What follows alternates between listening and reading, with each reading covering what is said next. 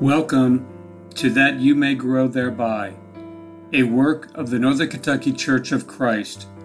We are located at 18 Scott Drive in Florence, Kentucky. Our phone number is 859 371 2095. You can also visit us at www.nkcofc.com. And now, that you may grow thereby.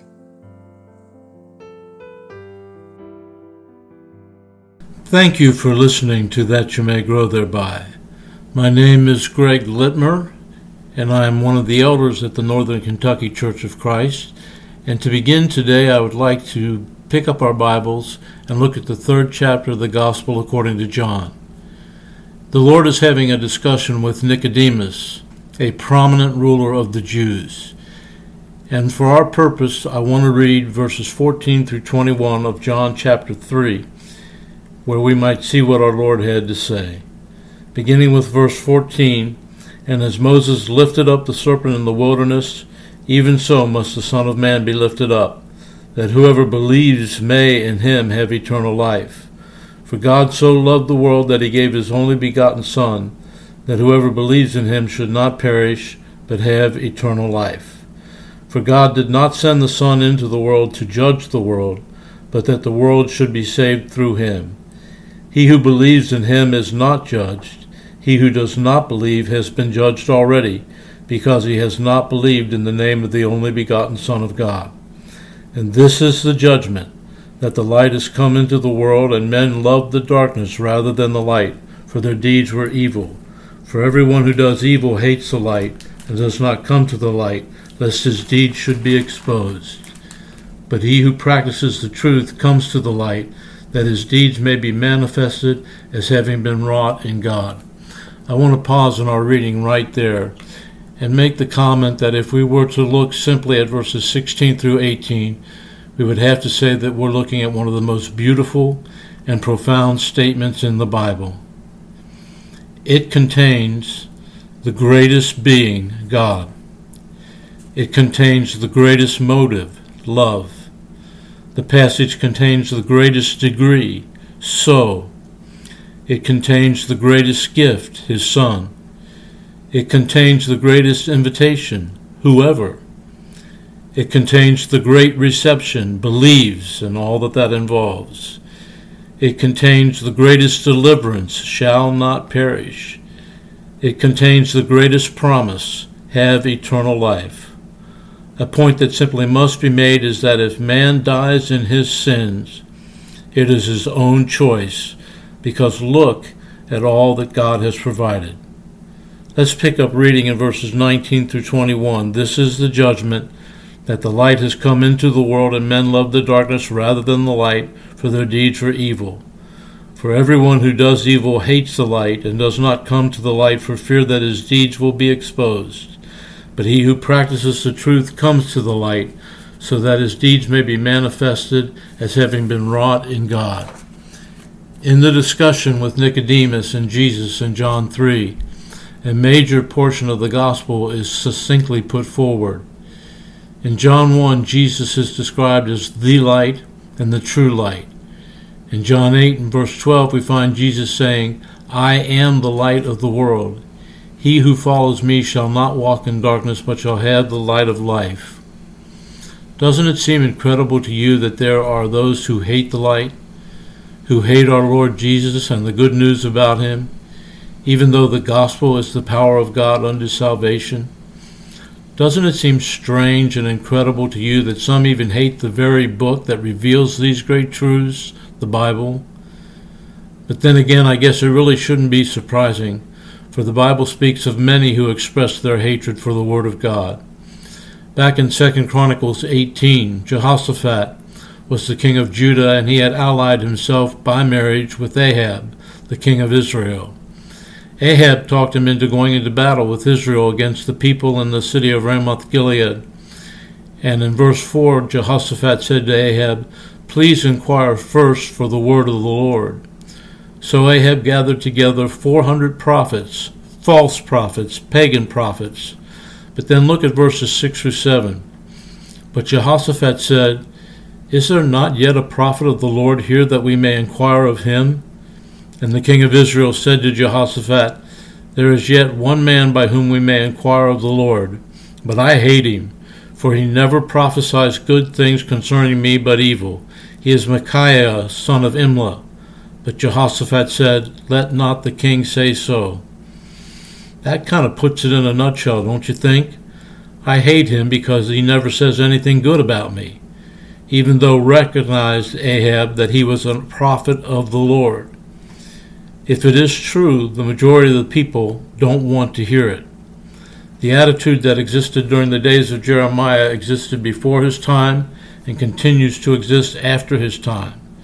In Jeremiah 5:30 and 31, we find an appalling and horrible thing has happened in the land. The prophets prophesy falsely, and the priests rule on their own authority, and my people love it so. But what will you do at the end of it? Paul stated the reaction of so many people so simply in Galatians chapter 4 verse 16 when he asked, "So, have I become your enemy by telling you the truth?" Yes, the Bible contains a message that is hated by so many and generally speaking, we can say that primarily it is hated by those who refuse to believe it or obey it. But why do people hate it so? Many who have never even opened the Bible, who have never read a single word of it, hate it. It is not politically correct to criticize or poke fun at another person's religion, but everyday comics, commentators, judges, television personalities, and others criticize and ridicule the Bible. I've heard radio talk show hosts say, Don't bring up the Bible on this program. Why do so many hate the Bible so? Well, I think there are a few reasons why that we can definitely point to. Number one, the Bible shows us for what we really are, and for many, that is very uncomfortable. Back in John 3, remember what we saw in verse 19? This is the judgment that the light has come into the world, and men loved the darkness rather than the light, for their deeds were evil. Sometimes we like to fool ourselves into thinking that we're fine. Everything about our spiritual life is good, when the reality is something quite different. The Bible is meant to reveal each one of us what we really are. It is meant to shine the light of God's Word upon each of our souls that it might be revealed as it really is. The Bible acts as a mirror for the soul, that we can see ourselves as God sees us. In James chapter 1 verses 22 through 25 we find the following: But prove yourselves doers of the word and not merely hearers who delude themselves. For if anyone is a hearer of the word and not a doer, he is like a man who looks at his natural face in the mirror. For once he has looked at himself and gone away, he has immediately forgotten what kind of person he was. But one who looks intently at the perfect law, the law of liberty, and abides by it, not having become a forgetful hearer, but an effectual doer, this man will be blessed in what he does. There have been times in my life when I've looked in the mirror in the bathroom at home and did not like what was looking back. But it doesn't make sense to turn away and forget without doing something about what we see. This is exactly the point about the Bible. It shows what we are, it shows who we are, so that we can make whatever changes are necessary. But frankly, many do not want to see the reality of their situation. Those whose lives are ugly and sordid, whose souls are shriveled and dwarfed by the wickedness of the world, those whose deeds are filthy and black oftentimes don't want to look in the mirror of God's Word and see themselves as God sees them, so they hate the book. And that leads to the next point. There is another real problem that many have with the Bible that causes them to hate the book, and that is that the Bible demands that we change. In Isaiah 53, the prophecy of the suffering Messiah, the statement is made in verse 6 All of us, like sheep, have gone astray. Each of us has turned to his own way. I think of Romans chapter 3, verses 9 through 18, where Paul wrote the following What then? Are we better than they? Not at all. For we have already charged that both Jews and Greeks are all under sin, As it is written, There is none righteous, not even one. There is none who understands. There is none who seeks for God. All have turned aside. Together they have become useless. There is none who does good. There is not even one. Their throat is an open grave. With their tongues they keep deceiving. The poison of asp is under their lips, whose mouth is full of cursing and bitterness. Their feet are swift to shed blood. Destruction and misery are in their paths, and the path of peace they have not known. There is no fear of God before their eyes. Skipping down to verse 23, we find, For all have sinned and fall short of the glory of God. While those words appear to be pretty harsh words, they do show the situation of those who are not Christians, heading in the wrong direction, living in sin, living for self rather than for God, and serving Satan rather than the Lord. Well, the Bible demands that all of that be changed, and quite frankly, very few people like to change. The Lord said in Luke chapter 13, verses 3 and 5, I tell you no, but unless you repent, you will all likewise perish. The need to change, to repent, is universal.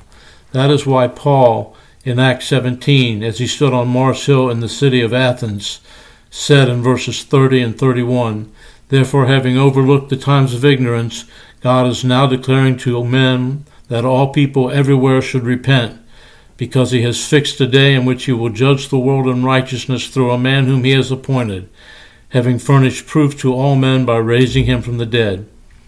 People like to continue to live the way they always have continuing in the same old comfortable rut that they have carved out for themselves, no matter how sinful it may be.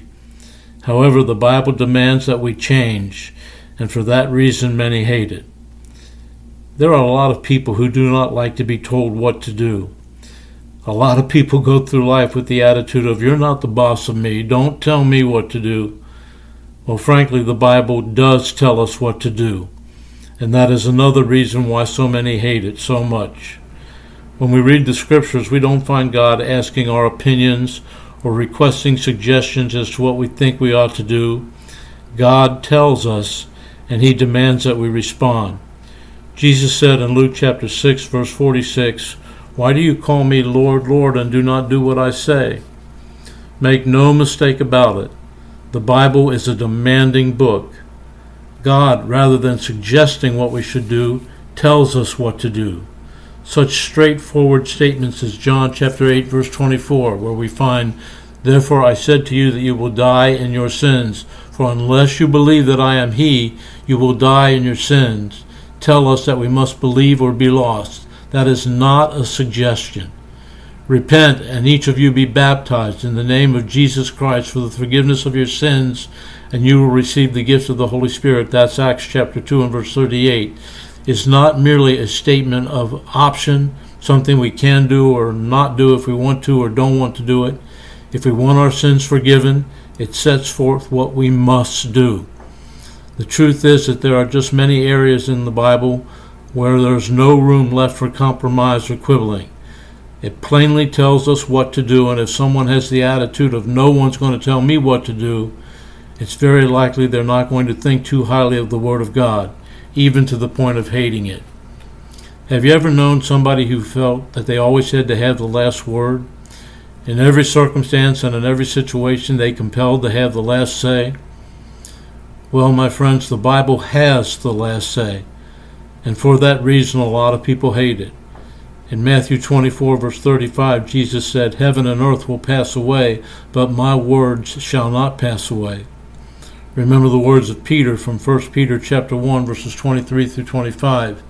Peter wrote, For you have been born again, not of seed which is perishable, but imperishable, that is, through the living and enduring Word of God. All flesh is like grass, and all its glory like the flower of grass. The grass withers, and the flower falls off, but the word of the Lord endures forever. And this is the word which was preached to you. The simple truth is that the word will eliminate and endure and abide, and those who oppose and reject it are doomed to failure, if not now, ultimately, and for that reason they hate it. Finally, I believe many people hate the Bible because it is the Word of God that will judge us. Most Bible students are aware of the conclusion Solomon reached in Ecclesiastes chapter 12 after his search for meaning and contentment in life. We all know verse 13, but perhaps are not quite so familiar with verse 14. Solomon wrote the conclusion, when all has been heard, is fear God and keep his commandments, because this applies to every person. For God will bring every act to judgment, everything which is hidden, whether it is good or evil. Few people like to think about having to answer for everything we do in this world, but the truth is that we will have to answer. Paul wrote in 2 Corinthians chapter 5 and verse 10, For we must all appear before the judgment seat of Christ, so that each one may be recompensed for his deeds in the body, according to what he has done, whether good or bad. In the final judgment, we will not be judged by the laws of the state or the laws of the country in which we live, although how we responded to those laws in life will enter into the picture. We will not be judged by the standards of society in which we live.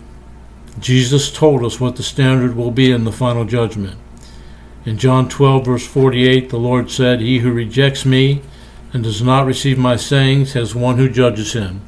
The word I spoke is what will judge him at the last day. No one likes to think about hell, especially the possibility of being sentenced to eternity there. Most choose not to. But the truth is, just as joy in heaven is the promise for faithful service to God, so hell is the promise for those who choose to reject the Lord and live for themselves. I believe it is important for all of us to continually evaluate what our attitude toward the Bible truly is. Our attitude toward the Bible will be demonstrated largely by the life we live, and thus, our attitude toward the Bible will determine our eternal destiny. I thank you for listening, and I hope that these words have done you some good today.